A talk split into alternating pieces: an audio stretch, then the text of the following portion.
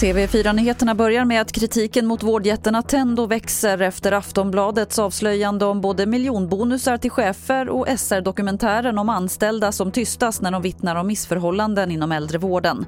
I morse kommenterade Attendos vd Martin Tivéus det hela i Nyhetsmorgon. I dagliga situationer så kan det uppstå konflikter och dåliga beslut. Eh, jag tror att vi kommer aldrig kunna garantera att det inte uppstår eh, individuella misstag eller, eller felbeslut i organisationen. Men eh, jag blir bedrövad när jag ser sånt där. Jag blir, att lyssna på den dokumentären var både chockerande och gör att man blir bedrövad. Eh, och vi är fast beslutna om att det här måste vi ta tag i. Priserna på villor fortsätter uppåt. I april steg priserna med 2% vilket gör att de ökat med 19% det senaste året. Det här enligt siffror från Svensk Mäklarstatistik.